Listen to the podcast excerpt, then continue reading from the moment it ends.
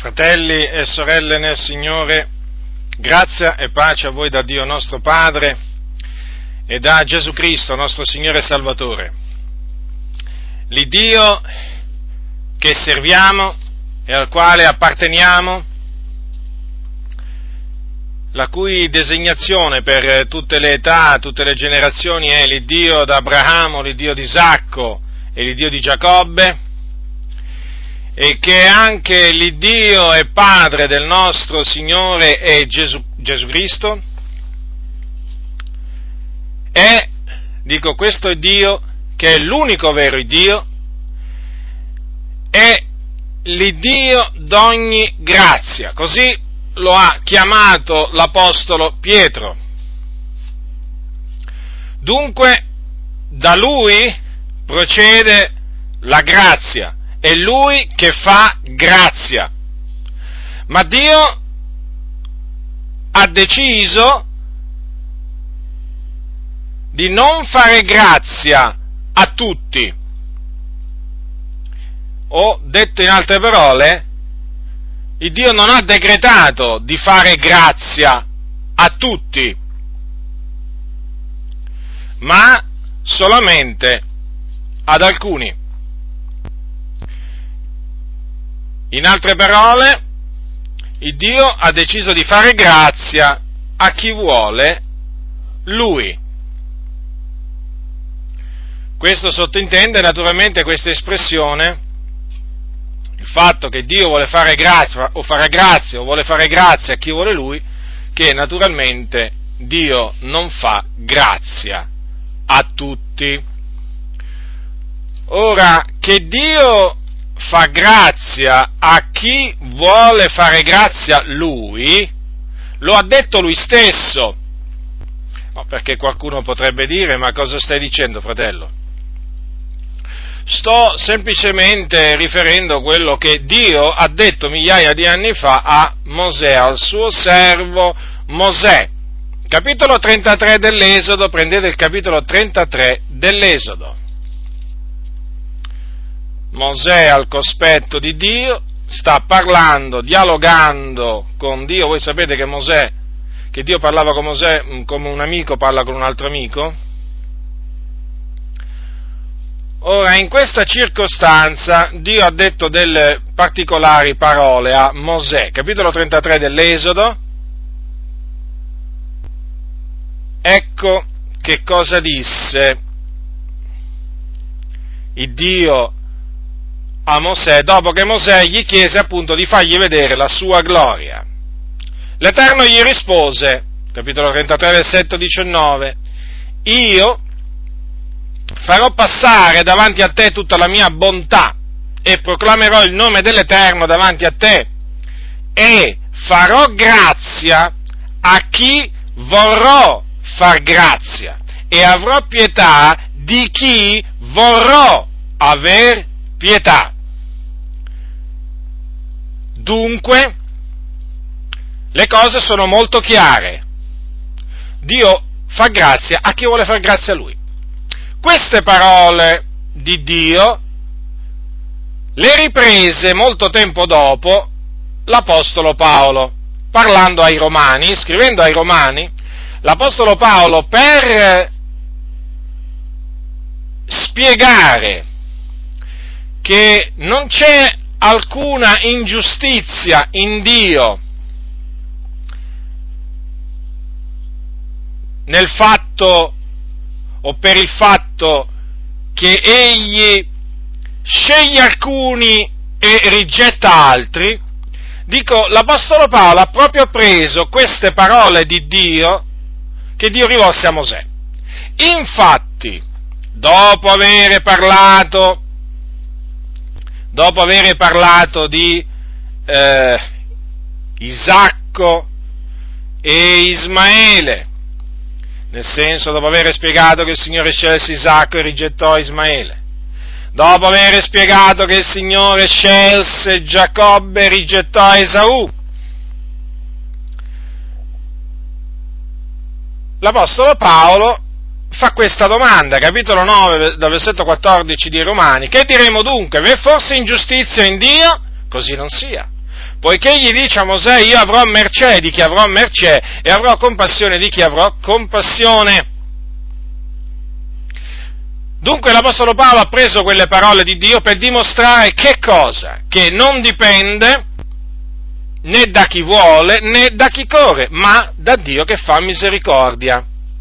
Ed ecco la ragione per cui dopo, più avanti, l'Apostolo Paolo dice: così dunque egli, cioè Dio, fa misericordia a chi vuole e indura a chi vuole. Abbiamo visto nel precedente insegnamento che Dio indura chi vuole. Oggi parlerò del fatto che Dio fa misericordia a chi vuole o grazia a chi vuole Lui. Quindi non c'è nessuna ingiustizia in Dio, perché? Perché Lui fa quello che vuole. Ha sempre fatto il Dio quello che ha voluto, sempre. E non c'è nessuno che può impedirgli di adempiere la sua volontà. Chi può resistere alla sua volontà? Dunque, non importa quanto ci possa sembrare strana la volontà di Dio. La volontà di Dio è giusta, è buona, è santa. E quindi non c'è nulla da obiettare contro Dio. Nulla, proprio nulla. Qualsiasi cosa Egli ha deciso di fare e fa, Egli è libero di farlo. Ci mancherebbe altro che Dio non fosse libero di fare quello che vuole. Egli è Dio. Noi siamo cenere. Ricordatevelo sempre questo, fratelli nel Signore. Stiamo parlando non di un uomo, stiamo parlando di Dio, del Creatore, dei cieli, della terra, del mare, di tutto ciò che è in essi. Dell'Iddio veramente le cui vie sono più alte delle nostre vie, come i cieli al di sopra della terra, i cui pensieri sono più alti dei nostri, tanto è vero che i nostri pensieri non sono i pensieri di Dio, perché Egli è Dio. Dunque, stiamo molto attenti a quando parliamo della volontà di Dio, perché la volontà di Dio è sovrana, come è sovrano colui di cui è questa volontà. Dunque, il Dio fa misericordia a chi vuole o fa grazia a chi vuole. E noi naturalmente siamo grati a Dio, perché siamo tra coloro a cui Dio ha voluto fare grazia. Siamo profondamente grati al Signore, che a Lui un giorno è piaciuto farci grazia. E dunque non abbiamo nulla di che gloriarci nel suo cospetto. Lui ci ha salvati per la sua grazia. E noi è questa grazia che esaltiamo. Esaltiamo la grazia di Dio, salutare per tutti gli uomini, ma che si è manifestata verso di noi salvandoci dai nostri peccati, salvandoci dalla perdizione. Questa grazia ci è stata data, ci è stata concessa, ci è stata fatta in Cristo Gesù. Volete sapere quando? La Bibbia dice pure questo, avanti secoli. Lo dice Paolo a Timoteo, prendete la seconda epistola di Paolo a Timoteo. Paolo dice a Timoteo, capitolo 1 della seconda epistola a Timoteo, versetto 9: Dio il quale ci ha salvati e ci ha rivolto una santa chiamata non secondo le nostre opere, ma secondo il proprio proponimento e la grazia che ci è stata fatta in Cristo Gesù avanti i secoli. Considerate dunque questa grazia che Dio ha voluto farci quando ce l'ha fatta, avanti i secoli, tanto è vero, Questa è la ragione per cui la Scrittura insegna che i nostri nomi sono stati scritti nel libro della vita fin dalla fondazione del mondo. Appunto per questo, perché la grazia ci è stata fatta in Cristo Gesù avanti secoli. Certo, poi è stata manifestata con l'apparizione di Gesù Cristo, il nostro grande Dio e Salvatore, ma sta di fatto che, come dice l'Apostolo Paolo, questa grazia ci è stata fatta in Cristo Gesù avanti secoli. Ecco perché un giorno Gesù disse dei Suoi a Dio e Padre: erano tuoi e tu me li hai dati. Ora voglio dunque mettere l'enfasi sulla volontà di Dio nel scegliere, perché il nostro Dio è un Dio che sceglie, non è solo un Dio che rigetta, è un Dio anche che sceglie. D'altronde anche noi facciamo delle scelte. Siamo stati fatti immagine e somiglianza di Dio, fratelli nel Signore, e è una, come si dice, è nostra consuetudine fare delle scelte quotidianamente. Facciamo sempre delle scelte noi. Scegliamo una cosa anziché un'altra, scegliamo una persona anziché un'altra. Dunque, che cosa c'è da meravigliarsi se colui che ci ha creati, il nostro fattore e anche benefattore, che c'è da meravigliarsi, dico, se ha deciso di far grazia ad alcuni, ha scelto di fare grazia ad alcuni e ha deciso di rigettare altri? Non c'è niente di che meravigliarsi. Tutta questa meraviglia che alcuni provano, ma più che meraviglia, rabbia nel sentire parlare di queste cose, è ingiustificata. Trae la origine nell'ignoranza delle Sacre Scritture, che è molto diffusa oggigiorno, come naturalmente lo è sempre stata. L'ignoranza delle Sacre Scritture non è che è una cosa che caratterizza solo questa generazione di credenti. Praticamente tutte le generazioni di credenti sono state caratterizzate dall'ignoranza delle Sacre Scritture. La parola "il mio popolo perisce per mancanza di conoscenza" è valida oggi come era valida cinque secoli fa, e ancora prima. Ora voglio dimostrarvi con degli esempi tratti dalla Sacra Scrittura che il Dio fa grazia a chi Lui vuole fare grazia. Ora, ho detto prima che il nome di Dio è il Dio di Abramo, di Isacco e di Giacobbe. Ora, Abramo, Isacco e Giacobbe sono i padri della nazione di Israele. E Dio non si vergogna d'essere chiamato loro Dio, perché ha preparato loro una città, questo dice la Sacra Scrittura, e sono in cielo. Noi abbiamo la certezza che Abramo, Isacco e Giacobbe sono nel regno dei cieli. Infatti, Gesù lo ha detto questo, e noi crediamo a quello che ha detto Gesù.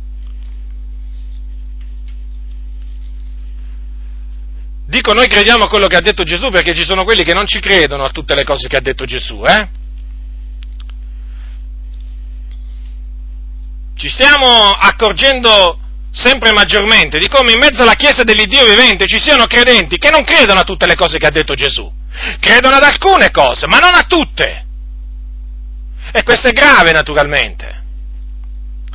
Ora, ecco che cosa c'è scritto al capitolo 8 di Matteo, a proposito di Abramo, Isacco e Giacobbe. Queste sono parole di Gesù. Ora io vi dico che molti verranno di Levante e Ponente e sederanno a tavola con Abramo e Isacco e Giacobbe nel regno dei cieli. Dunque, noi abbiamo la certezza che Abramo, Isacco e Giacobbe sono nel regno dei cieli, quindi pure a loro fu fatta grazia, pure loro trovarono grazia davanti o nel cospetto dell'Iddio vivente.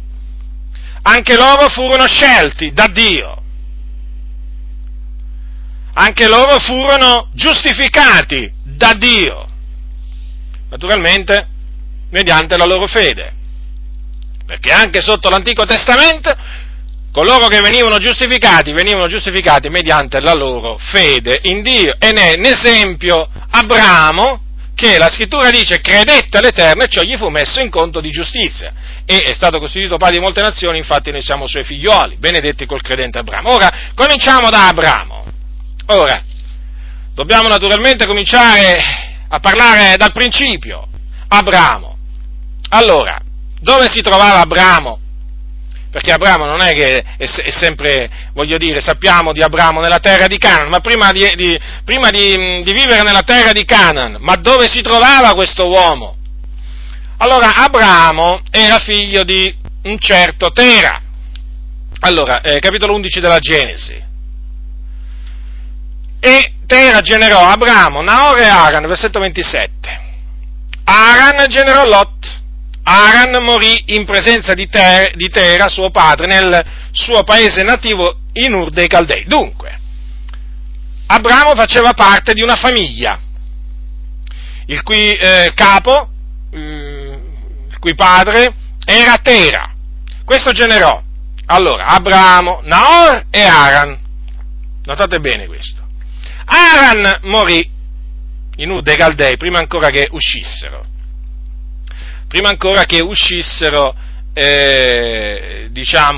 Tera e Abramo dal paese dei Caldei. Poi c'è scritto: Abramo e Naor si presero delle mogli, e il nome della moglie d'Abramo era Sarai, il nome della moglie di Naor, Milca, che era figliola di Aran, padre di Milca e padre di Isca, e Sara era sterile, non aveva figlioli. Ora, che cosa dice la Sacra Scrittura nel libro di Neemia? Prendete il libro di Neemia. Ecco che cosa dissero dei Leviti per lo Spirito a proposito di Abramo.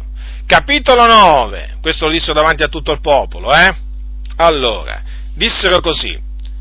Allora, capitolo 9, versetto 7. Tu sei l'Eterno, l'Iddio che scegliesti Abramo. Lo traesti fuori da Ur dei Caldei e gli desti il nome d'Abramo. Tu trovasti il cuor suo fedele davanti a te e fermasti con lui un patto, promettendogli di dare alla sua progenie il paese dei Cananei, degli Ittei, degli Amorei, dei Feresei, dei Jebusei, degli Gasei. Tu hai mantenuto la tua parola perché sei giusto. Dunque, notate, il Dio scelse Abramo, infatti sì, lo scelse, infatti come vedete, il Signore si rivelò ad Abramo, al capitolo 12, versetto 1, dice l'Eterno disse ad Abramo, ma la traduzione corretta sarebbe l'Eterno aveva detto ad Abramo, vattene dal tuo paese, dal tuo parentado e dalla casa di tuo padre nel paese che io ti mostrerò, io farò di te una grande nazione, ti benedirò e renderò grande il tuo nome e tu sarai fonte di benedizione e benedirò quelli che ti benediranno e maledirò chi ti maledirà e in te saranno benedette tutte le famiglie della terra. Ora notate dunque, l'Eterno si rivelò ad Abramo, non a Naor. Naor infatti rimase, era fratello di Abramo. Naor rimase in Ur dei Caldei, in Mesopotamia praticamente, perché Ur dei Caldei si trovava in Mesopotamia. Aran vi morì a Ur dei Caldei, ma il Signore aveva scelto Abramo, a lui si rivelò e gli dette questo comando, di uscire da quel paese, dal suo parentado, e di andare nel paese che gli avrebbe mostrato, paese che noi sappiamo è la terra di Canaan. Dunque, notate attentamente che Abramo, chiamato l'ebreo, fu scelto da Dio, non per dei suoi meriti, assolutamente no, ma fu scelto da Dio perché il Dio così aveva decretato. V'è forse ingiustizia in Dio? Così non sia, egli fa grazia a chi vuole fare grazia. Dunque questo per quanto riguarda Abramo. Ora, voglio adesso passare a Isacco, e certo, anche Isacco fu scelto da Dio, sì, lui fu scelto e suo fratello Ismaele fu rigettato. Allora, tracciamo brevemente, diciamo, la storia di questi due fratelli. Allora, voi sapete, abbiamo letto che Sarai, a cui dopo il Signore cambiò il nome, gli mise Sara di nome, era sterile, non poteva avere figli. Allora, dopo che Abramo giunse nella terra di Canaan, il Signore parlò diverse volte ad Abramo. gli si rivelò diverse volte. E bisogna dire che appunto in una di queste volte Abramo fu giustificato davanti a Dio, secondo che è scritto: credette all'Eterno che gli contò questo come giustizia. Questo è il capitolo 15, versetto 6. Ora, Sarai non poteva dare figli ad Abramo, allora Sarai suggerì ad Abramo di andare dalla sua serva che si chiamava Agar, e Abramo fece così, dette ascolto alla voce di Sarai. Allora Abramo conobbe Agar, e Agar concepì e partorì un figlio ad Abramo, al quale fu posto nome Ismaele. Praticamente sarebbe il padre degli arabi, della grande nazione araba, delle famiglie arabe o delle nazioni arabe, mettetelo un po' come volete. Comunque Ismaele è il padre degli arabi. Ora, ma ebbe un altro figlio Abramo, e lo ebbe da Sara. E questo figlio gli fu promesso da Dio. In altre parole, la venuta in questo mondo del figlio di Sara, cioè della donna libera, perché Agar era donna schiava, era stato promesso da Dio ad Abramo. Per questa ragione è chiamato il figlio della promessa. Tenetele bene a mente queste parole che sono molto importanti. Il figlio della promessa. Ora, la circostanza in cui il Signore promise questo figlio è questa. Praticamente il Signore parlò, cioè il Signore apparve ad Abramo alle querce di Mamre e tra le altre cose gli disse: tornerò certamente da te fra un anno, capitolo 18, versetto 10 della Genesi, ed ecco Sara, tua moglie, avrà un figliuolo. Dunque, questa è la promessa concernente la nascita di questo altro figlio. Quindi qui c'è una promessa. E il Signore fece come aveva promesso, perché Dio mantiene le promesse. Ma bisogna che teniate bene a mente che il Signore aveva già detto tempo prima che Sara, sempre ad Abramo, gli avrebbe partorito un figlio. Leggete il capitolo 17 della Genesi, dal versetto 19. Dio rispose: no, ma Sara tua moglie ti partorirà un figliuolo, tu gli porrai nome Isacco, io fermerò il mio patto con lui, un patto perpetuo per la sua progenie dopo di lui. Ora notate bene che il Signore non solo promise un figlio ad Abramo, ma disse pure come si doveva chiamare, e poi disse che avrebbe stabilito il suo patto con lui e con la sua progenie dopo di lui. E il Signore più avanti poi gli dirà che da Isacco sarebbe uscita la progenie che avrebbe portato il suo nome, da Isacco, non da Ismaele. Dunque il Signore scelse, tra questi due figli di Abramo, fece grazia a Isacco. Fu lui che Dio decretò doveva essere, appunto, da lui doveva sorgere la progenie che avrebbe portato il nome di Abramo. Ed era con la progenie di Isacco che Dio avrebbe fatto il suo patto. Ora, l'Apostolo Paolo ai Romani e anche ai Galati parla di questo fatto, Cioè, parla della distinzione che c'è tra Isacco e Ismaele. Infatti, al capitolo 9 dei Romani, al versetto 7, dice: né per il fatto che sono progenie d'Abramo sono tutti figlioli d'Abramo, anzi in Isacco ti sarà nominata una progenie. Questa è una scrittura appunto presente nel libro della Genesi.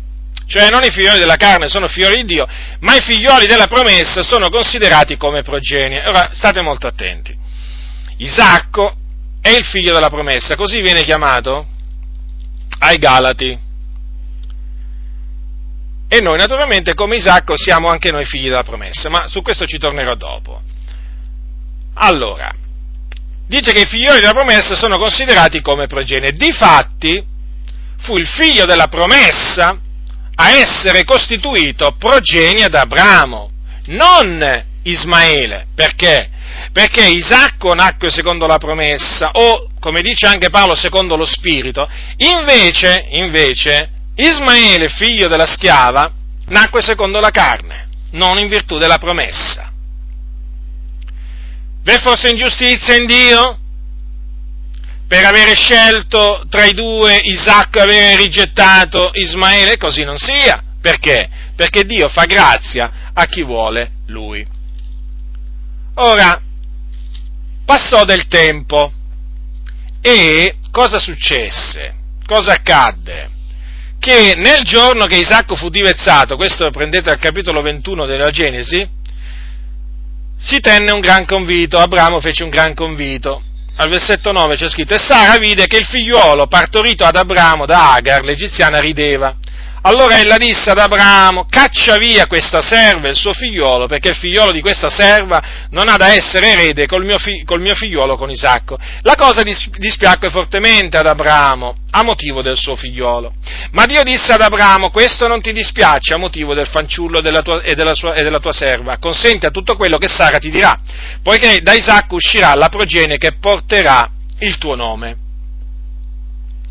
Ma anche del figliolo di questa serva io farò una nazione, perché è tua progenie. Dunque, vedete che Sara disse ad Abramo di cacciarlo via a Ismaele con la madre. E questo rientrava nella volontà di Dio. Perché? Infatti dopo il Signore glielo confermò ad Abramo, perché il figliolo della schiava non poteva essere erede col figliolo della libera. C'era una netta distinzione. Tanto è vero che poi Abramo, prima di morire, c'è scritto al capitolo 25, al versetto 5, dice: e Abramo dette tutto quello che possedeva a Isacco. Notate bene, eh? Dice: ma ai figlioli delle sue concubine fece dei doni. Dunque notate bene che Abramo dette tutto quello che possedeva a Isacco, certo, perché era fu Isacco ad essere costituito erede di tutto quello che possedeva Abramo, in virtù appunto della promessa che Dio aveva fatto. Dunque, l'Apostolo Paolo, come ho detto prima, ne parla anche ai Galati di Isacco e dice che noi siamo figlioli della promessa alla maniera di Isacco. Allora, capitolo 4, versetto 28. Or voi, fratelli, siete figlioli della promessa alla maniera di Isacco. Ora, ma perché noi siamo chiamati figlioli della promessa alla maniera di Isacco? O perché lo siamo alla maniera di Isacco? Perché? Come Isacco nacque, venne in questo mondo in virtù della promessa che Dio aveva fatta ad Abramo, o meglio anche a Sara, noi siamo nati di nuovo, siamo stati rigenerati da Dio, o fatti figlioli di Dio in virtù della promessa che Dio ha fatto alla nuova Gerusalemme, la Gerusalemme di sopra, che è libera ed è nostra madre. Capitolo 4, dal versetto 26, ma la Gerusalemme di sopra è libera ed essa è nostra madre, poiché gli è scritto, rallegrati o sterile, che non partorivi, prorompi in grida, tu che non avevi sentito doglie di parto, poiché i figlioli dell'abbandonata saranno più numerosi di quelli di colei che aveva il marito. Notate dunque, c'è una promessa di Dio, queste sono parole scritte nel libro del profeta Isaia, ecco perché dunque, e noi siamo i figli, Noi siamo i figli dell'abbandonata. Ora, ecco perché noi siamo chiamati figli della promessa, perché siamo nati di nuovo in virtù della promessa che Dio ha fatto e naturalmente le promesse che Dio fa le mantiene e quindi quella promessa che Dio ha fatto l'ha mantenuta e la continua a mantenere. Ecco dunque perché siamo chiamati figli della promessa e quindi quali figli della promessa siamo noi gli eredi. Sì, siamo noi, i figli della libera. Non i figli della schiava. Chi sono i figli della schiava? I figli della schiava sono coloro che sono sotto la legge e quindi sono sotto il peccato, i quali sono nati secondo la carne ma non secondo lo spirito. Invece i figli della libera sono coloro che sono nati secondo lo spirito, cioè generati mediante lo spirito della verità. E noi siamo eredi di Dio, quindi ecco eredi di Cristo. Ricordatevi che Cristo è stato costituito erede di tutte le cose e noi essendo eredi di Dio e coeredi di Cristo erediteremo tutte le cose. Ecco perché l'Apostolo Paolo diceva ogni cosa è vostra. Teniamo bene a mente queste cose, fratelli, perché fanno parte del glorioso piano di Dio, che Lui ha in se stesso formato prima della fondazione del mondo e che ha tradotto nella pratica nella pienezza dei tempi. Queste sono cose meravigliose, come dice la Sacra Scrittura, ciò è stato fatto dal Signore, ed è cosa meravigliosa agli occhi nostri. Certo, forse agli occhi di alcuni, sicuramente agli occhi di altri non sono cose meravigliose queste. Sono cose che fanno stridere i denti a molti credenti, queste cose, che li fanno arrabbiare, ma io sono felice di far arrabbiare quei credenti ignoranti e spero che questa loro arrabbiatura li porti a investigare le Sacre Scritture, come mai hanno fatto, invece di investigare i loro manuali, che prendono la Bibbia finalmente, la aprono, gli tolgono tutta quella polvere che c'è addosso e cominciano a leggere, a leggere, a leggere, a meditare, a meditare, a meditare, a studiare, studiare, studiare. Sì, perché è ora che il popolo di Dio si svegli da questo torpore nel quale è caduto e investighi queste cose, perché queste cose sono cose che concernono la nostra salvezza, la grande salvezza che Dio ci ha allargito in Cristo Gesù, la grazia che ci ha allargito in Cristo Gesù, e quindi è bene che si sappiano, è bene che si proclamino queste cose alla gloria dell'unico vero Dio. Dunque, noi siamo figli della promessa, i figli degli schiavi non hanno niente a che fare con noi, non erediteranno niente, sono i figli della libera, quindi i figli della Gerusalemme di sopra, che sono nati in virtù della promessa di Dio per lo Spirito, che erediteranno tutte le cose, perché sono eredi di Dio e coeredi di Cristo. Dunque è chiaro che noi alla maniera di Isacco siamo stati scelti, certo, possiamo dire di essere stati scelti. Come Isacco fu scelto prima che nascesse, così pure noi siamo stati scelti prima che nascessimo. Attenzione, non solo prima che nascessimo di nuovo, ma anche prima che nascessimo la prima volta. Certo. Perché noi siamo stati scelti, eletti in Cristo, avanti la fondazione del mondo, non dopo che abbiamo creduto o quando abbiamo creduto, no, avanti la fondazione del mondo. Esistevamo prima della fondazione del mondo? Io non esistevo. Voi esistevate? Non credo. Dove eri tu quando io fondavo la terra, disse il Signore a Giobbe? Dove eravamo noi quando il Signore fondava la terra? Dove? Noi non esistevamo. E Dio cosa ha fatto? Quando noi non esistevamo ci ha fatto grazia in Cristo Gesù, ci ha scelti, scrisse il nostro nome nel libro della vita. Perché? Perché a Lui così è piaciuto. E noi per questo gli diamo grazie. Gli diamo la lode, la gloria, l'onore, la potenza, la sapienza, la benedizione, l'impero nei secoli dei secoli. Amen. Quello che viene detto in cielo lo dobbiamo dire pure sulla terra al nostro grande Dio, perché il nostro Dio è grande, Ma quando uno considera le cose che fa il Signore, ma quanto grandi sono le cose che il Signore ha fatto? Ma quante grandi sono queste cose che il Signore ha fatto? Come dice la Scrittura, o Eterno, tu hai fatto cose grandi per noi. Cose grandi, e noi siamo nella gioia. Il Signore mica ha fatto cose da poco, sa, per noi. Ha fatto cose grandi. Considerate dunque. E infatti poi Gesù, a proposito di questi figli dell'abbandonata, Gesù, diciamo che lo Spirito di Cristo disse queste parole: ecco me i figlioli che Dio mi ha dato. Capitolo 2, versetto 13, questa è una citazione che fa lo scrittore agli Ebrei. Vedete, anche qui c'è la promessa. La promessa, vedete cosa dice lo Spirito di Cristo? Ecco me i figlioli che Dio mi ha dato. Vedete dunque, noi siamo veramente nati di nuovo e quindi siamo figlioli di Dio in virtù della promessa. Vedete, il Dio aveva promesso di dare dei fratelli, diciamo così, dei fratelli al suo unigenito figliolo, affinché egli fosse il primogenito fra molti fratelli. Infatti ricordatelo queste parole, ecco me e i figlioli che Dio mi ha dato. Siamo noi i figlioli che Dio ha dato al suo figliolo Gesù Cristo. E quindi siamo fratelli. Infatti Gesù disse, va a dire ai miei fratelli, quando appunto si riferiva ai suoi discepoli. E noi appunto in virtù della promessa, quando dice anche annunzierò il tuo nome ai miei fratelli. Certo. Siamo fratelli del Signore Gesù, Lui è il primogenito fra molti fratelli. Tutto questo in virtù della promessa.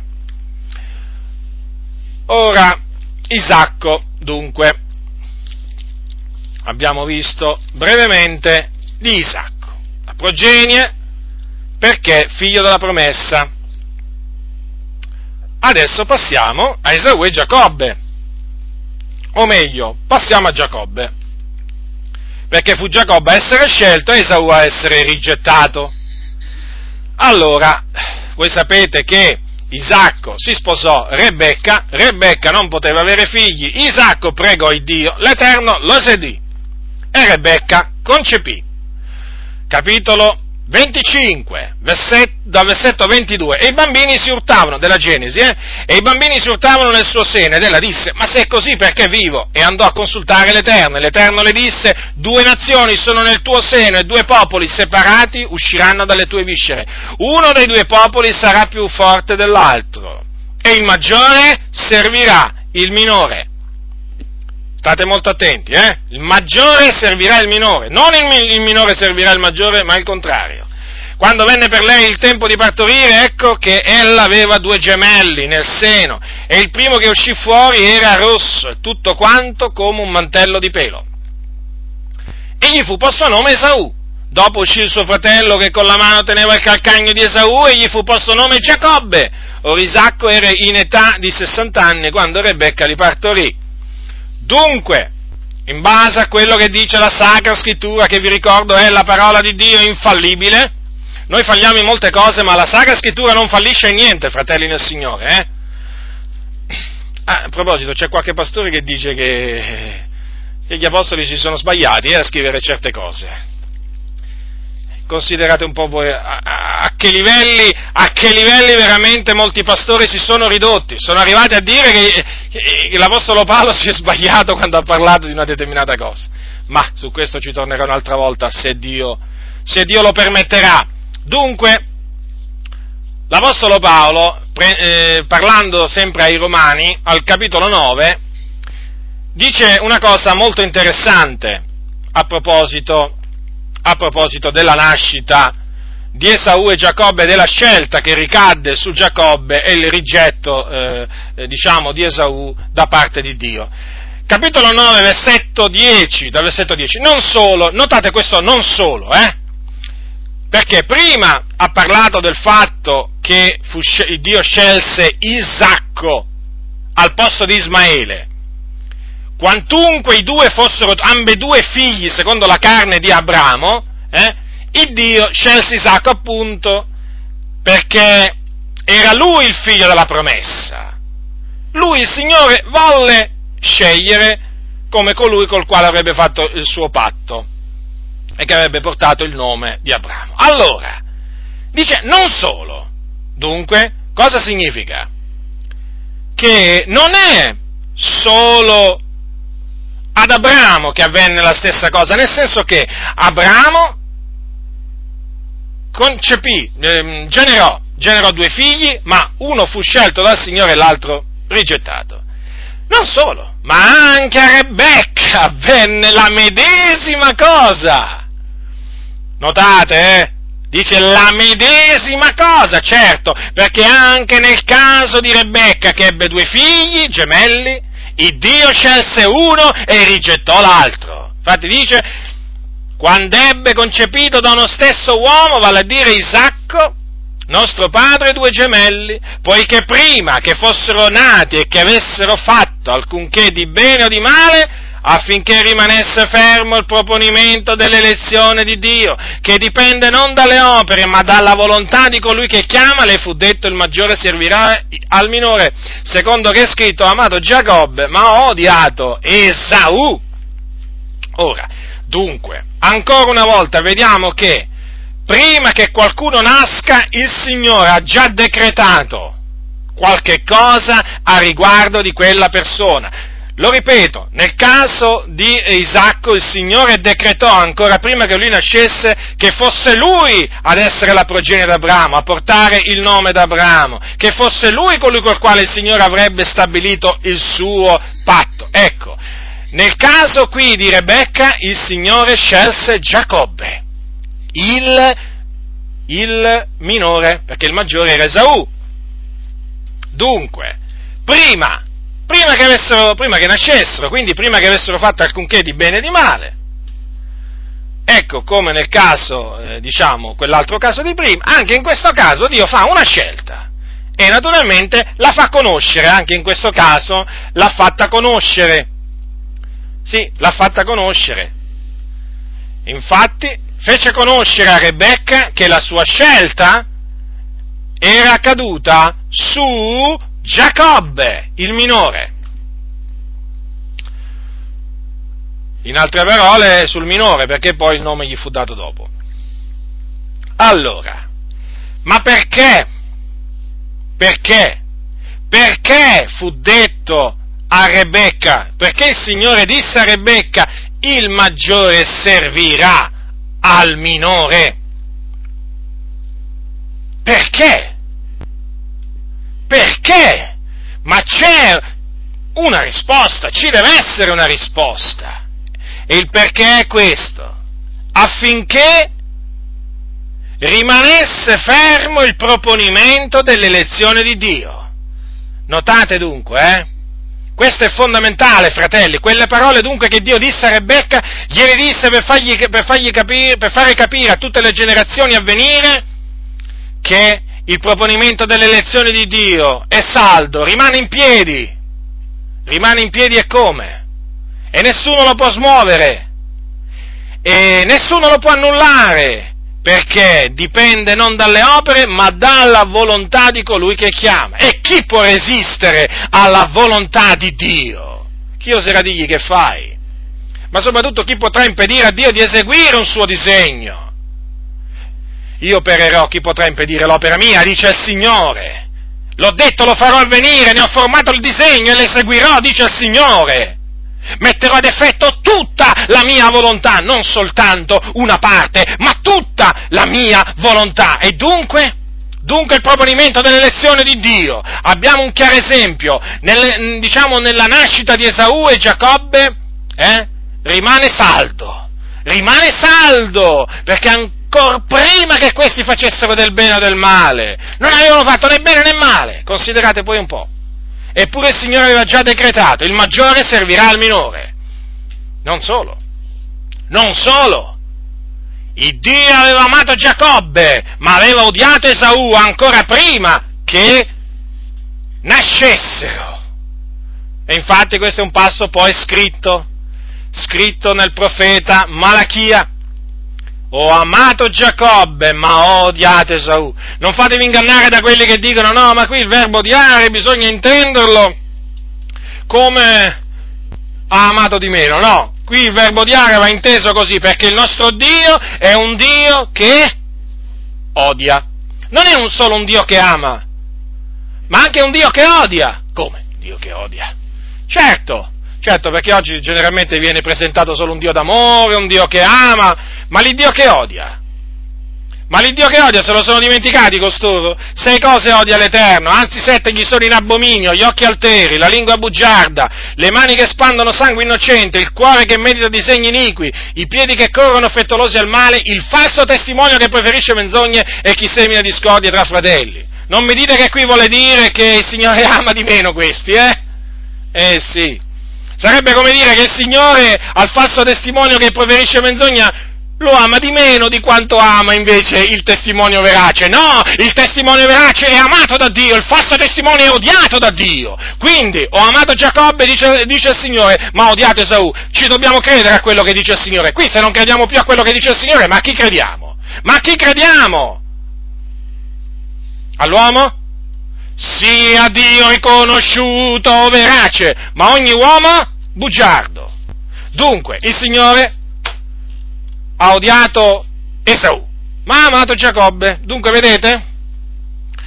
Ora, la storia, quindi, alla luce di tutto ciò, la storia poi di Esaù e Giacobbe è chiaro che diventa, scusate il bisticcio di parole, è più chiara, o meglio, diventa chiara, perché allora, naturalmente, uno capisce perché Esaù vendette la sua primogenitura a Giacobbe, e naturalmente peccò. Attenzione, qui non giustifichiamo mica Esaù per avere venduto la sua primogenitura, assolutamente. Per un piatto di lenticchie e un pezzo di pane vendette la sua primogenitura a Giacobbe, e chiaramente fece una cosa sbagliata, estremamente sbagliata, tanto che la Scrittura ci esorta a badare bene a non essere profani come lo fu Esaù. Ma perché questo avvenne? Perché si doveva adempiere la promessa di Dio secondo cui il maggiore avrebbe servito al minore. Infatti fu proprio in virtù del fatto che Esaù vendette la sua primogenitura a Giacobbe che poi naturalmente lui fu costretto naturalmente a servire il minore, suo fratello Giacobbe. Ma poi non solo, anche diventa più chiaro perché poi dietro istigazione di Rebecca, Giacobbe con l'astuzia si appropriò della benedizione che Isacco, della benedizione di Esaù praticamente, della benedizione che il padre impartiva al primogenito. Naturalmente Giacobbe sbagliò in questo caso. Allora, in quel caso sbagliò Esaù perché vendette la sua primogenitura, in questo caso sbagliò Giacobbe. Perché? Perché dietro istigazione di Rebecca si finse suo fratello Esaù e andò da Isacco per ricevere questa benedizione e gli disse una menzogna. Sì, usò la menzogna Giacobbe, e quindi bisogna dire che Giacobbe sbagliò, peccò. Le menzogne non si dicono. Ma tutto questo rientrava nel volere di Dio, cioè nel piano di Dio. Quindi, per evitare fraintendimenti, nessuna giustificazione per i misfatti compiuti sia da Esaù sia da Giacobbe, ma naturalmente dobbiamo fare notare che tutto ciò avvenne affinché s'adempisse la promessa che Dio aveva fatta a Rebecca: il maggiore servirà il minore. Dunque, vedete, il Dio scelse Abramo, il Dio scelse Isacco e Dio scelse Giacobbe. Dio fece grazia dunque ad Abramo, ad Isacco e a Giacobbe. Perché? Perché così gli è piaciuto. Ora, voglio citarvi adesso alcuni esempi tratti dal Nuovo Testamento di uomini a cui Dio ha voluto fare grazia. Cominciamo con i discepoli del Signore. Ora,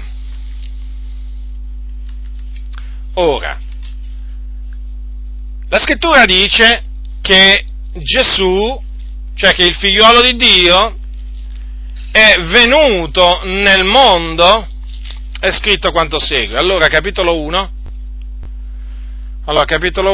versetto 18.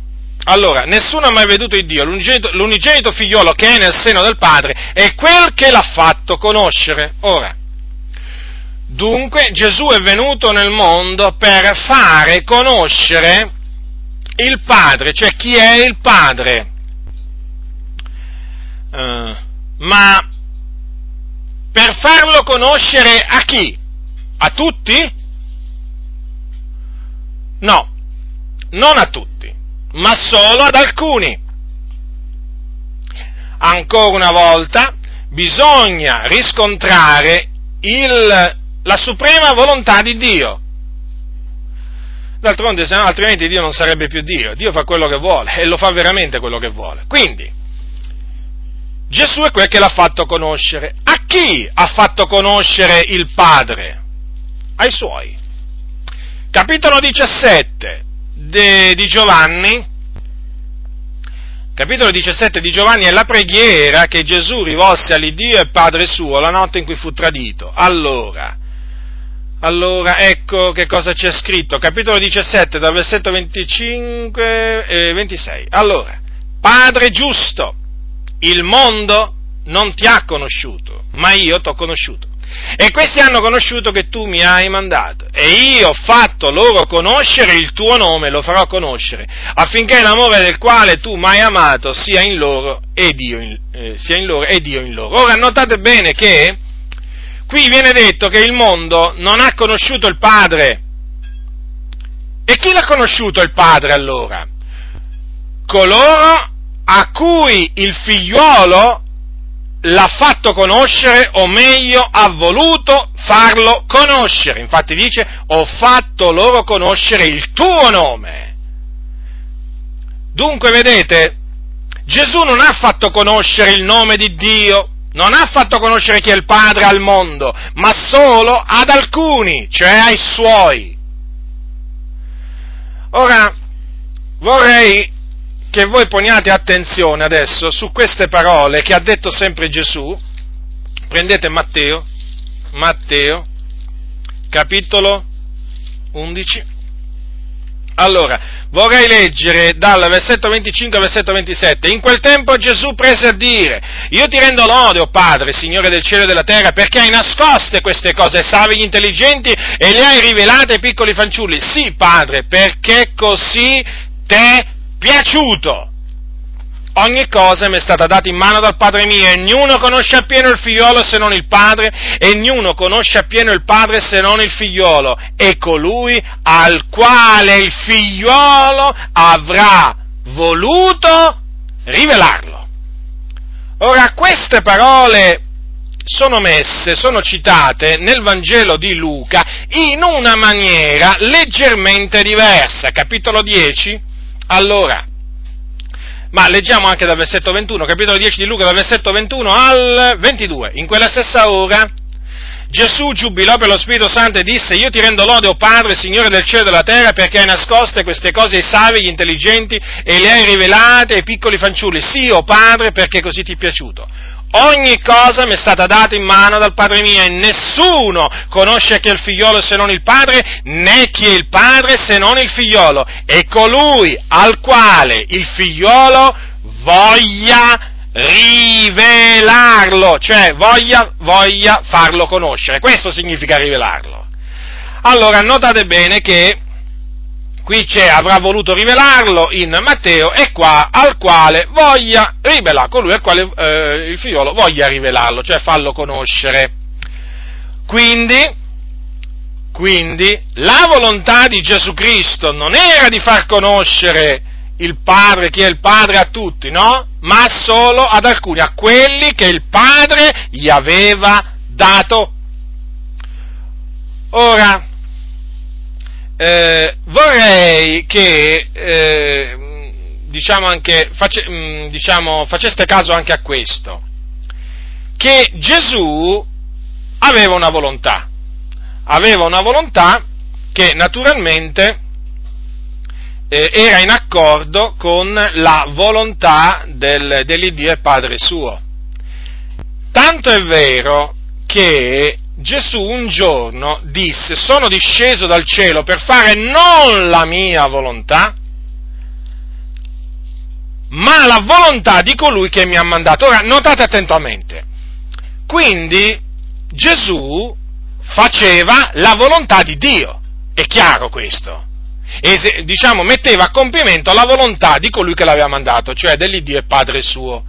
Ora, se qui c'è scritto che nessuno conosce il Padre, o chi è il Padre, se non il Figliuolo, e colui al quale il Figliuolo avrà voluto rivelarlo, è evidente che il Figliuolo rivela o fa conoscere il Padre solamente a coloro che il Padre vuole. Mi pare naturalmente di un'ovvietà disarmante questa, però naturalmente è bene farlo presente questo, no? Perché qualcuno potrebbe essere un po', un po' rimanere perplesso davanti a queste parole, perché qui si parla della volontà del Figlio, sì, ma la volontà del Figlio era la volontà del Padre, nel senso che il Figliolo obbediva alla volontà del Padre. Quindi, se Gesù è venuto per fare non la sua volontà, ma la volontà del Padre, è evidente che lui faceva conoscere il Padre, o faceva conoscere chi era il Padre solamente a coloro a cui Dio voleva farsi conoscere. Ritengo che queste parole, mettano ancora una volta in rilievo la sovrana volontà di Dio nel fare grazia a chi vuole Lui, non a chi vogliamo noi, a chi vuole Lui. Ora, questa è la ragione per cui Gesù parlava in parabola alle turbe. Sì, perché, vedete, la scrittura dice che Gesù senza parabola alle turbe non diceva nulla. Sì, sta scritto pure questo, E perché Gesù parlava alle turbe in parabole? Perché c'è scritto perché. Allora, è scritto: con molte cosifatte parabole esponeva loro la parola, secondo che potevano intendere, e non parlava con loro senza parabola, ma in privato spiegava ogni cosa ai suoi discepoli. Capitolo 4, versetto 33-34 di Marco. Allora, notate bene, Gesù dunque parlava alle turbe in parabole, però alle turbe non gliele spiegava le parabole. E chi le spiegava? Solamente ai suoi, cioè a quelli di dentro, ai suoi discepoli. Come? Che modo d'agire strano, qualcuno potrebbe dire. Ma come? Ma non poteva mettersi a spiegare le parabole al popolo? Ma perché? Questi riguardi personali, tra virgolette. Ma non sono riguardi personali, è che Dio fa quello che vuole. Gesù, ricordatevi, discese dal cielo per fare non la sua volontà, ma la volontà di colui che lo aveva mandato. E qual era la volontà di Dio che lo aveva mandato? Era quello di farsi conoscere solamente da alcuni. In altre parole, di concedere la conoscenza dei misteri del Regno dei Cieli solo ad alcuni, e ad altri niente. Dunque, ecco perché Gesù parlava in parabole, per non farsi capire, affinché non intendessero, affinché non vedessero e affinché non si convertissero. È scritto pure questo. Capitolo 13 di Matteo, praticamente un giorno i discepoli gli hanno detto a Gesù: ma perché parli loro in parabole? Domanda, chiara, risposta altrettanto chiara. Capitolo 13, allora, versetto 11, ed egli rispose loro, Matteo, perché a voi è dato di conoscere i misteri del Regno dei Cieli, ma a loro non è dato. Loro naturalmente sono quelli di fuori, il mondo, perché a chiunque ha sarà dato e sarà nell'abbondanza, ma a chiunque non ha sarà tolto anche quello che ha. Perciò parlo loro in parabole, perché vedendo non vedono, udendo non odono e non intendono. E s'adempie in loro la profezia di Isaia che dice: udrete coi vostri orecchi e non intenderete, guarderete con i vostri orecchi e non vedrete, perché il cuore di questo popolo si è fatto insensibile, sono divenuti duri d'orecchi, hanno chiuso gli occhi, che talora non veggano con gli occhi e non odano con gli orecchi, e non intendono col cuore, non si convertono e Dio non li guarisca. Ecco perché, andiamo a Giovanni, ecco perché non potevano credere. Ecco perché non potevano credere, ecco perché non si convertirono, perché non potevano credere. Per la ragione detta da Isaia, egli ha accecato gli occhi loro e ha indurato il loro cuore, finché non veggano con gli occhi, non intendono col cuore e non si convertano e io non li sani. Dunque, la ragione per cui Gesù parlava in parabola alle turbe era per praticamente chiudergli gli occhi e chiudergli pure, indurargli gli orecchi. Affinché quelle persone non si convertissero. Sì, è così, perché Dio aveva deciso di fare grazia solamente a un residuo, quand'anche, allora che sta scritto, allora dice così: quand'anche il numero dei figlioli di Israele fosse come l'arena del mare, il rimanente solo sarà salvato, perché il Signore eseguirà la sua parola sulla terra in modo definitivo e reciso. Paolo cita queste parole ai Romani, al capitolo 9. Notate dunque, solo il residuo. Il Signore aveva deciso di fare grazia solo a un residuo, un piccolo residuo che è chiamato il residuo secondo, appunto, l'elezione della grazia, eletto secondo la grazia. Vedete dunque, i discepoli del Signore furono coloro a cui il Signore volle fare grazia. Sì, volle fare grazia. Dunque, vedete, fratelli, come le cose sono molto, molto chiare. Queste parole mi hanno sempre fatto molto riflettere, le parole di Gesù ai Suoi, perché a voi è dato, vedete? A noi è stato dato di conoscere i misteri del Regno dei Cieli, è qualcosa che ci è stato dato, la conoscenza, vedete? Quindi la conoscenza del Padre, la conoscenza dei misteri del Regno dei Cieli ci è stata data, a noi. E ad altri è stata negata. Perché? Perché così a Dio è piaciuto, perché Dio fa quello che vuole. Dunque, vedete, fratelli, come nei discepoli del Signore abbiamo un chiaro esempio, ancora una volta, un chiaro esempio di come il Signore fa grazia a chi Lui vuole fare grazia. Lo so che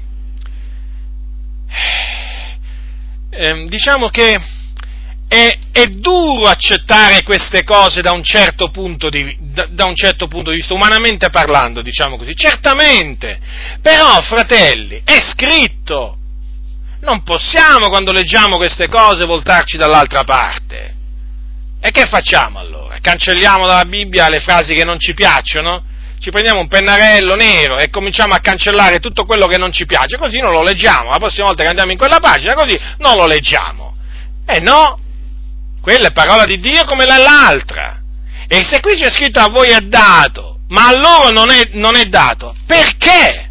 Perché fare tante storie? Lo dico a quelli, appunto, che non credono nell'elezione, nel proponimento dell'elezione di Dio, ma perché fate tante storie? Se a noi è stato dato e agli altri non è stato dato, ma diamo gloria al Signore per averci, appunto, concesso, dato la grazia di conoscere il mistero del Regno dei Cieli, per averci dato la grazia di conoscere chi è il Padre, invece di stare lì a contendere col Creatore, a fare ragionamenti vani di svariato genere. Ma date gloria al Signore, ma svegliatevi da quel torpore nel quale siete caduti, a voi tutti che vi hanno detto che il destino se lo crea l'uomo, come se l'uomo avesse il potere di farsi grazia da sé, di decidere lui, di ricevere la grazia da Dio. Ma allora che senso hanno le parole di Dio? Io farò grazia a chi vorrò fare grazia, Che senso hanno queste parole dinanzi alla dottrina diabolica che il destino se lo crea l'uomo da sé, Non avrebbero più senso, perché allora a questo punto si dovrebbe dire che Dio fa grazia a chi vuole ricevere la sua grazia, ma no, fratelli nel Signore, il Dio dice, lo ripeterò, fino a quando veramente queste parole non vi entrano nella mente. Dio dice: io farò grazia a chi vorrò far grazia, non a chi vuole essere graziato, non a chi vuole ricevere la grazia, a chi vorrò io fare grazia. E quando il Signore non vuole fare grazia a qualcuno, non gliela fa. È molto semplice.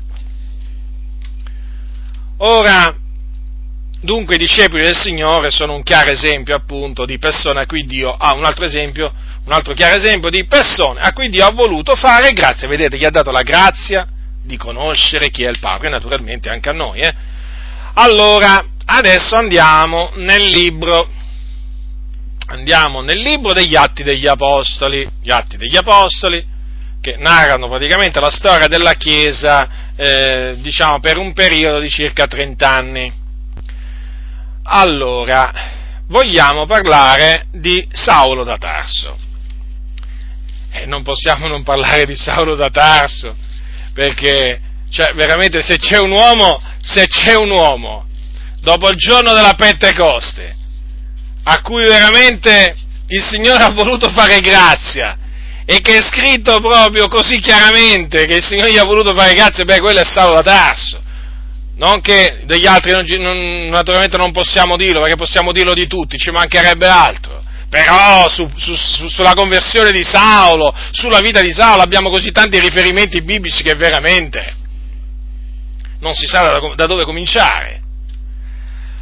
Parliamo di Saulo, dunque. Ora, Saulo da Tarso. Chi era Saulo da Tarso? Saulo da Tarso era un fariseo secondo la carne, ebreo di nascita, quindi perseguitava a tutto potere la Chiesa, perseguitava a morte la Chiesa dell'Iddio vivente, i discepoli del Signore Gesù Cristo. Saulo da Tarso odiava il nome di Gesù. Quanto a me, avevo sì pensato anch'io di dover fare molte cose contro il nome di Gesù il Nazareno. E questo di fatto fece a Gerusalemme, e avutene facoltà dai capi sacerdoti serrai nelle prigioni molti dei santi, e quando erano messi a morte io detti il mio voto, e spesse volte per tutte le sinagoghe li costrissi con pena a bestemmiare. E infuriato oltremodo contro di loro li perseguitai fino nelle città straniere. Ora dunque, vedete, quantunque lui fosse un ebreo di nascita, lui odiava il Dio. Come? Odiava il Dio? Ma cosa stai dicendo? Ma non lo sai che Saulo amava il Dio? Sì, lo so, alcuni dicono che Saulo amava il Dio, ma questi sono dei bugiardi, dicono delle menzogne. Saulo non amava per niente Dio, pensava di servire Dio, ma Saulo odiava il Dio. Sapete perché Saulo odiava il Dio? Perché odiava il suo figliolo. Non si può odiare il figliolo di Dio e nello stesso tempo amare Dio. Se si odia il figliolo di Dio, si odia anche il Padre suo. Gesù un giorno ha detto: chi odia me odia anche il Padre mio. Quindi noi abbiamo la certezza che Saulo da Tarso, prima di convertirsi, odiava il figliolo di Dio e odiava quindi di conseguenza anche l'Iddio e Padre suo, cioè l'Iddio d'Abramo, di Isacco e di Giacobbe. Su questo non c'è l'ombra del dubbio, voglio dire nemmeno l'ombra, badate bene, non c'è dubbio, non c'è nemmeno l'ombra del dubbio. Allora, no, dico questo appunto perché adesso se ne sono saltati fuori questi pastori qua che dicono che Saulo amava il Dio, per questo il Signore l'ha salvato, ma possibile veramente? Pare che il tempo delle favole non è mai finito, continua, il tempo delle favole continua. E purtroppo per alcuni sono sempre favole, o quasi sempre. Dunque, Saulo da Tarso, avete visto che cosa ha raccontato, che cosa faceva prima di convertirsi. Allora era un bestemmiatore, costringeva persino con pene a bestemmiare, non il nome di Dio, è il nome di Gesù, Pensate.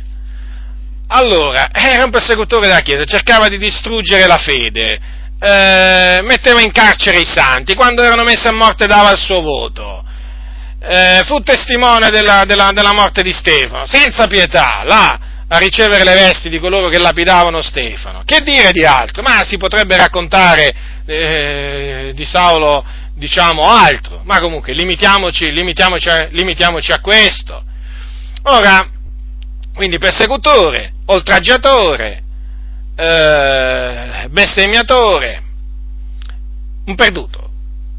Era un peccatore, traviato, ribelle, insensato, servo di varie concupiscenze e voluttà.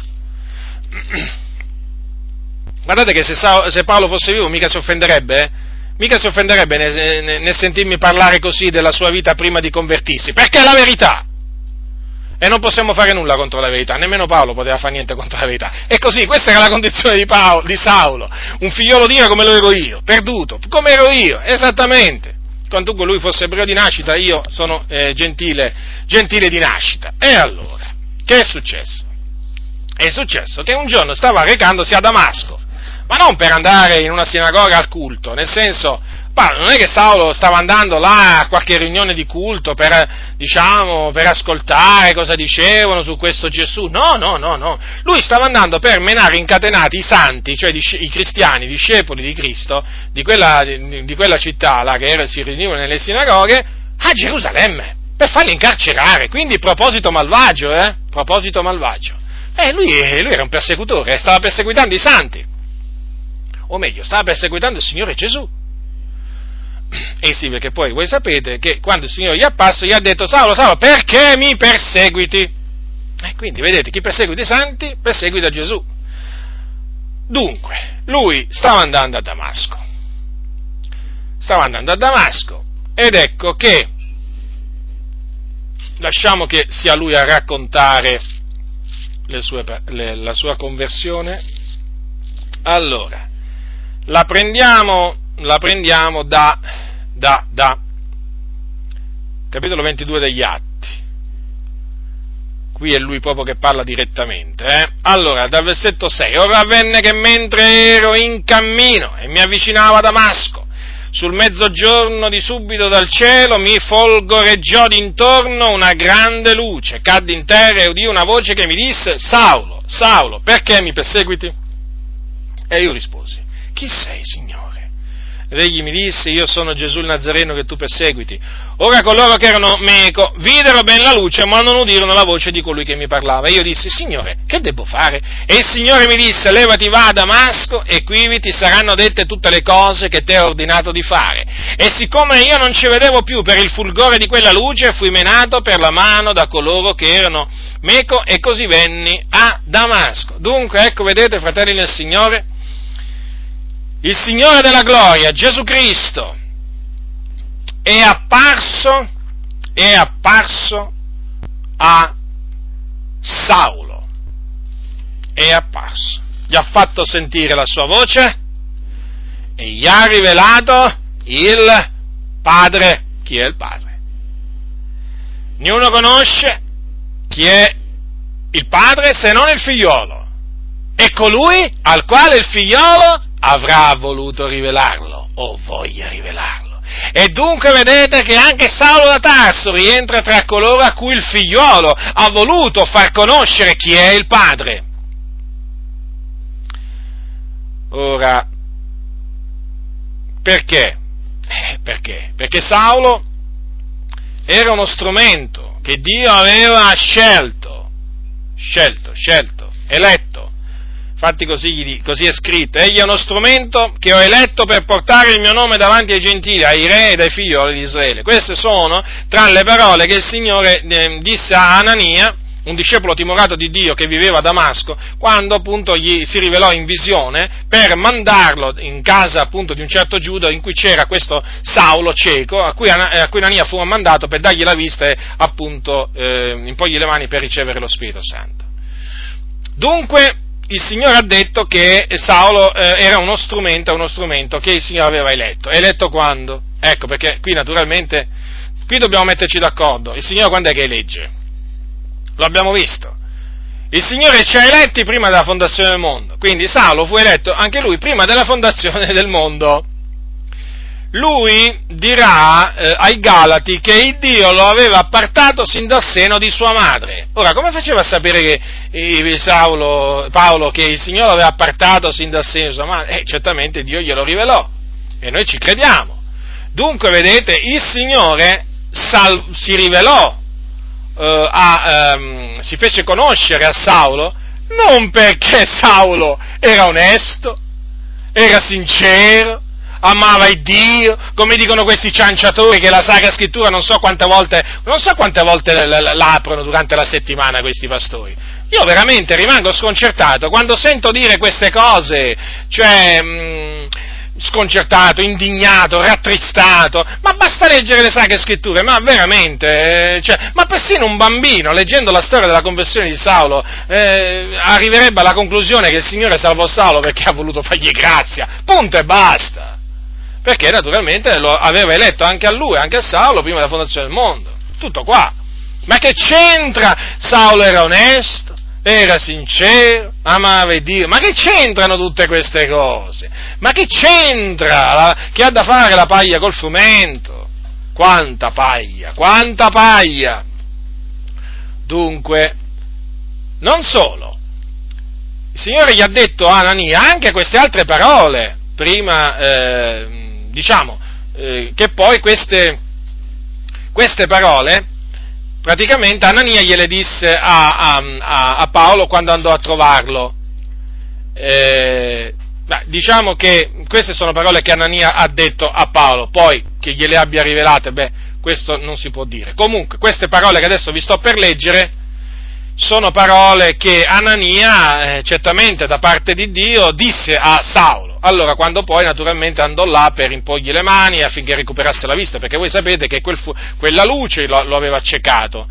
Allora, capitolo 22, sempre degli Atti, versetto 11, egli disse, quindi Anania, l'Iddio dei nostri padri ti ha destinato a conoscere la sua volontà e a vedere il giusto e a udire una voce dalla sua bocca, poiché tu gli sarai presso tutti gli uomini un testimone delle cose che hai vedute e udite.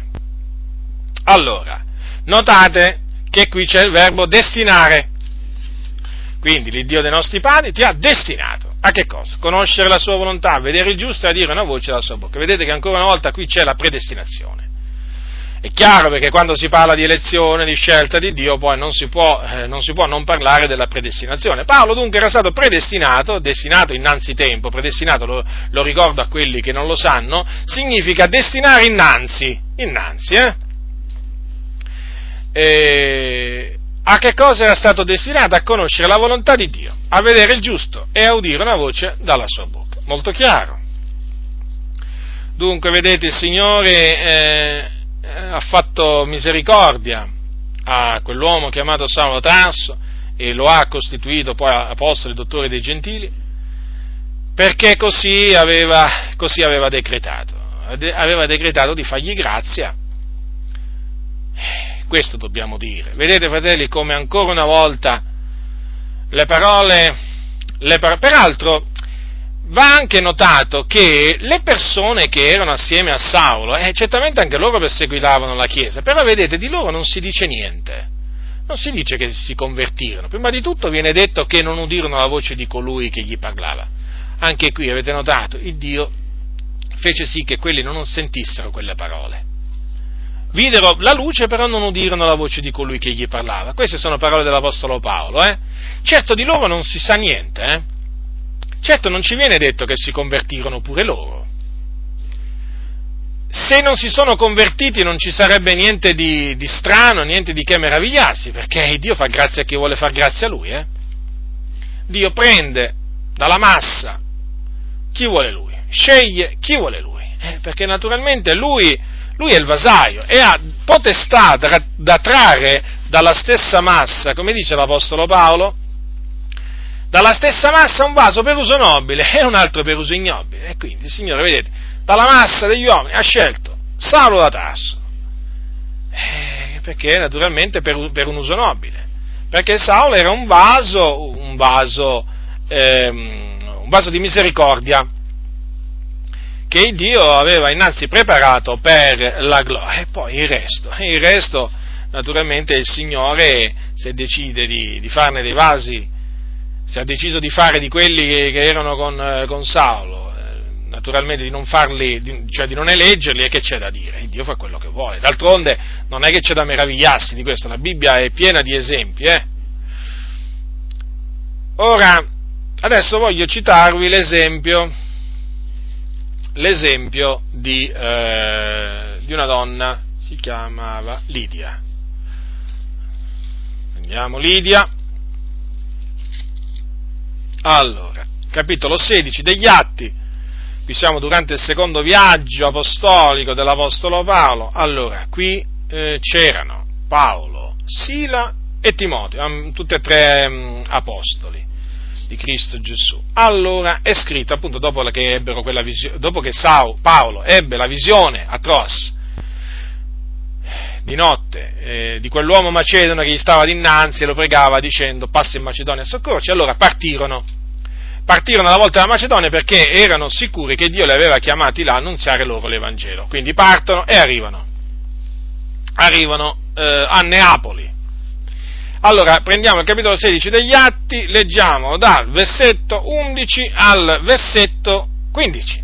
Perciò, salpando da Tros, tirammo diritto verso Samotracia e il giorno seguente verso Neapoli, di là ci recammo a Filippi, che è città primaria di quella parte della Macedonia ed è colonia romana, e dimorammo in quella città alcuni giorni, e nel giorno di sabato andammo fuori della porta presso al fiume, dove supponevamo fosse un luogo d'orazione.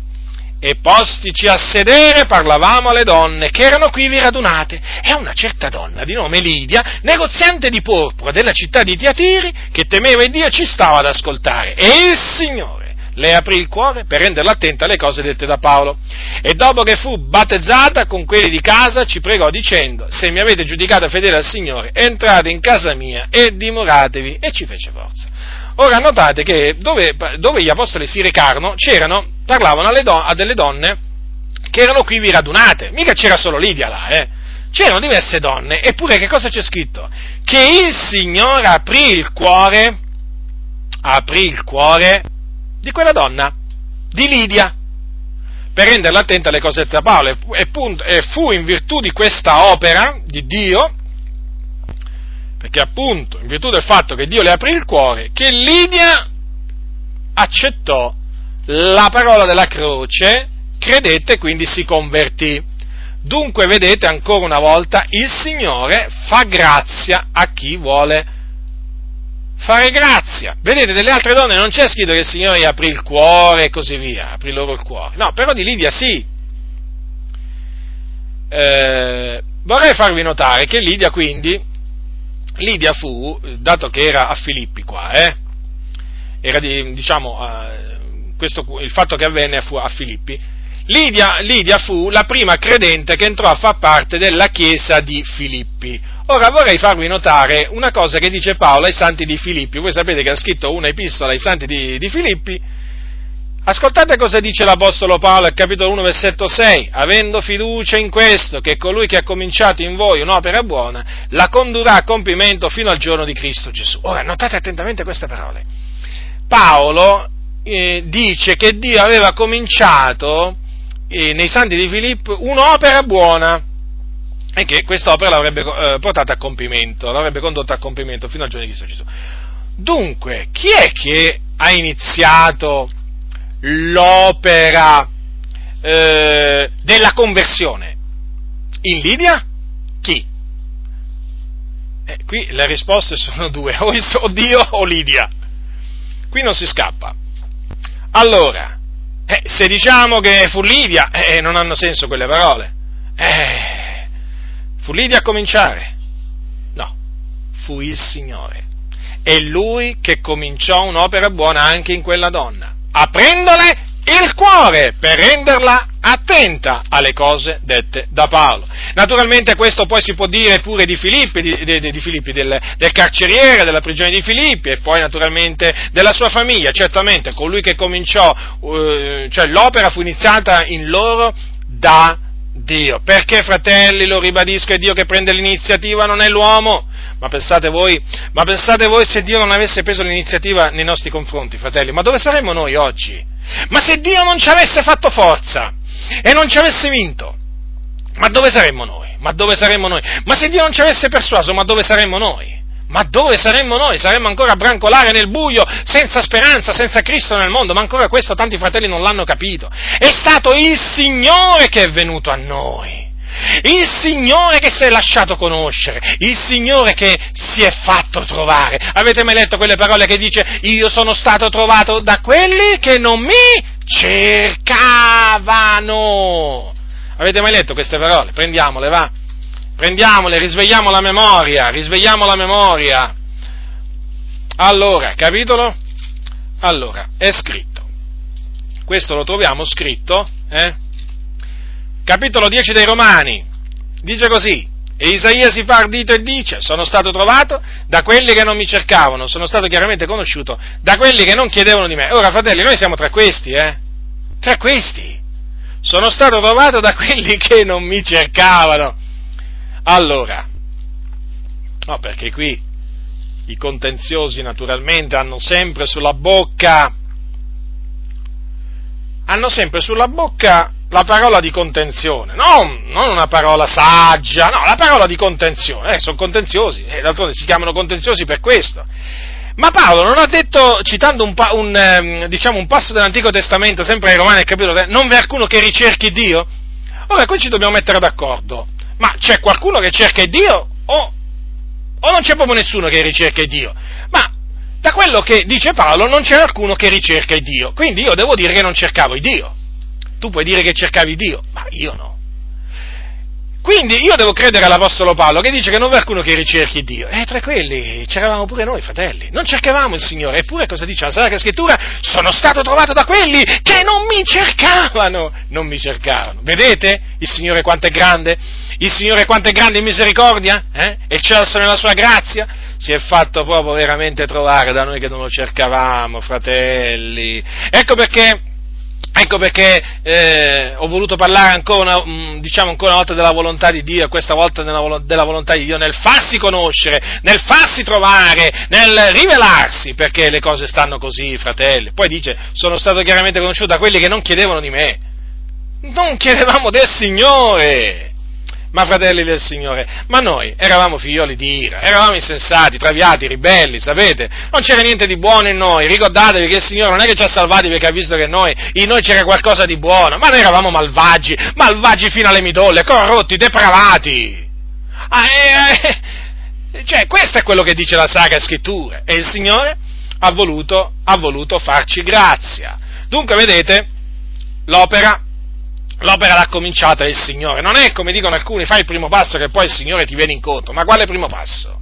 Ma il primo passo semmai la persona lo fa perché il Signore glielo fa fare. Perché se il Signore non gli fa fare il primo passo, quello rimane inchiodato là dov'è, nel suo stato di perdizione, e là e ci rimane per l'eternità. Cioè, questo famoso passo di cui oggi si sente tanto parlare, peccatore, amico, poi non si capisce proprio perché bisogna chiamare i peccatori amici, ma Gesù i peccatori mica li chiamava amici, ma comunque, naturalmente questo è qualche cosa anche su cui, bisognerebbe fare, una confutazione a parte. Comunque, sapete, no, le predicazioni di costoro: amico, fai il primo passo, e Gesù è là che ti aspetta che fai il primo passo. Ma pensate un po' voi, ma voi pensate a Saulo da Tarso, perseguitava i santi, ma che il Signore aspettava che Saulo facesse il primo passo? E allora il Signore sarebbe là ancora ad aspettare che Saulo faceva il primo passo?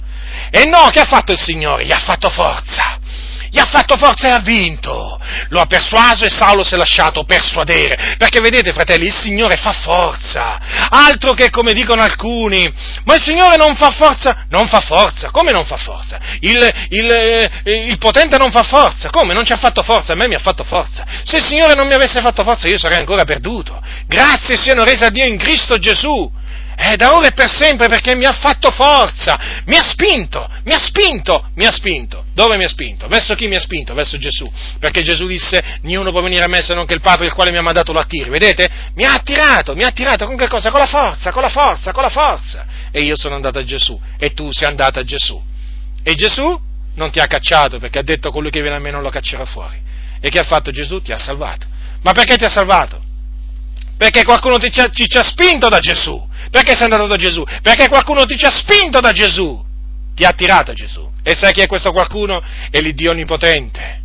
E quindi il destino non te lo sei creato tu, fratello nel Signore. Il primo passo non l'hai fatto tu, ma l'ha fatto il Signore. Quando ti sei ravveduto e hai creduto, che è successo? È successo che il Signore ti ha dato il ravvedimento e ti ha fatto credere. Ti ha dato la grazia di credere. Ecco che cosa è successo. Ecco che cosa è successo, come sono andate veramente le cose. E questo perché il Signore aveva decretato di farci grazia. D'altronde ci ha fatto grazia in Cristo Gesù avanti i secoli. E quindi, fratelli, che diremo noi a queste cose? Che diremo noi a queste cose? Come diceva l'Apostolo Paolo, se Dio è per noi, chi sarà contro di noi? Ma non è veramente una cosa grande questa, fratelli? Ma non è una cosa meravigliosa? Sapere veramente che il nostro grande Dio, l'Iddio proprio che ha fatto tutte le cose, tutte le cose, prima che noi esistessimo, prima che esistessero i cieli, la terra, il mare, tutte le cose che in essi, fratelli, pensate un momento, prima che esistesse il tutto, quando esisteva solo il Dio Padre, il Figliolo e lo Spirito Santo, ecco, non esistevano nemmeno ancora gli angeli che il Signore aveva decretato di farci grazie e quindi ci aveva ordinati a vita eterna. Ma per me questa è una cosa che mi fa veramente scoppiare di gioia, mi fa scoppiare il cuore di gioia, mi mette una pace nel mio cuore grande, grande, grande, una pace veramente che sopravvanza ogni conoscenza. Questa è la pace che Dio fa regnare nei cuori di tutti coloro che lo amano e lo temono. Ma è una cosa meravigliosa, fratelli nel Signore, sapere veramente che noi non solo eravamo nella mente di Dio, ma il Signore proprio aveva proprio decretato, innanzi determinato di farci grazia. D'altronde, come avrebbe potuto altrimenti scrivere i nostri nomi nel libro della vita prima della fondazione del mondo? Cioè, se il Signore non avesse decretato di farci grazia, è chiaro che quel libro della vita, cioè, voglio dire, sarebbe stato vuoto, no? Nel senso, oggi ci sono alcuni che dicono, amico, sempre la solita cosa, no? Dicono al peccatore, amico, vieni a Gesù, nel momento in cui tu accetti Gesù, il Signore scrive il tuo nome nel libro della vita. Ma se il Signore ha scritto i nostri nomi nel libro della vita prima della fondazione del mondo, ma perché bisogna dire queste cose che non sono vere? Ma perché? Allora che cosa dovremmo dedurre? Se il Signore ha cominciato... Se il Signore comincia a scrivere i nomi dei redenti quando loro si ravvedono e credono, sapete che cosa si deduce? Che il libro della vita era vuoto, praticamente non c'era scritto niente.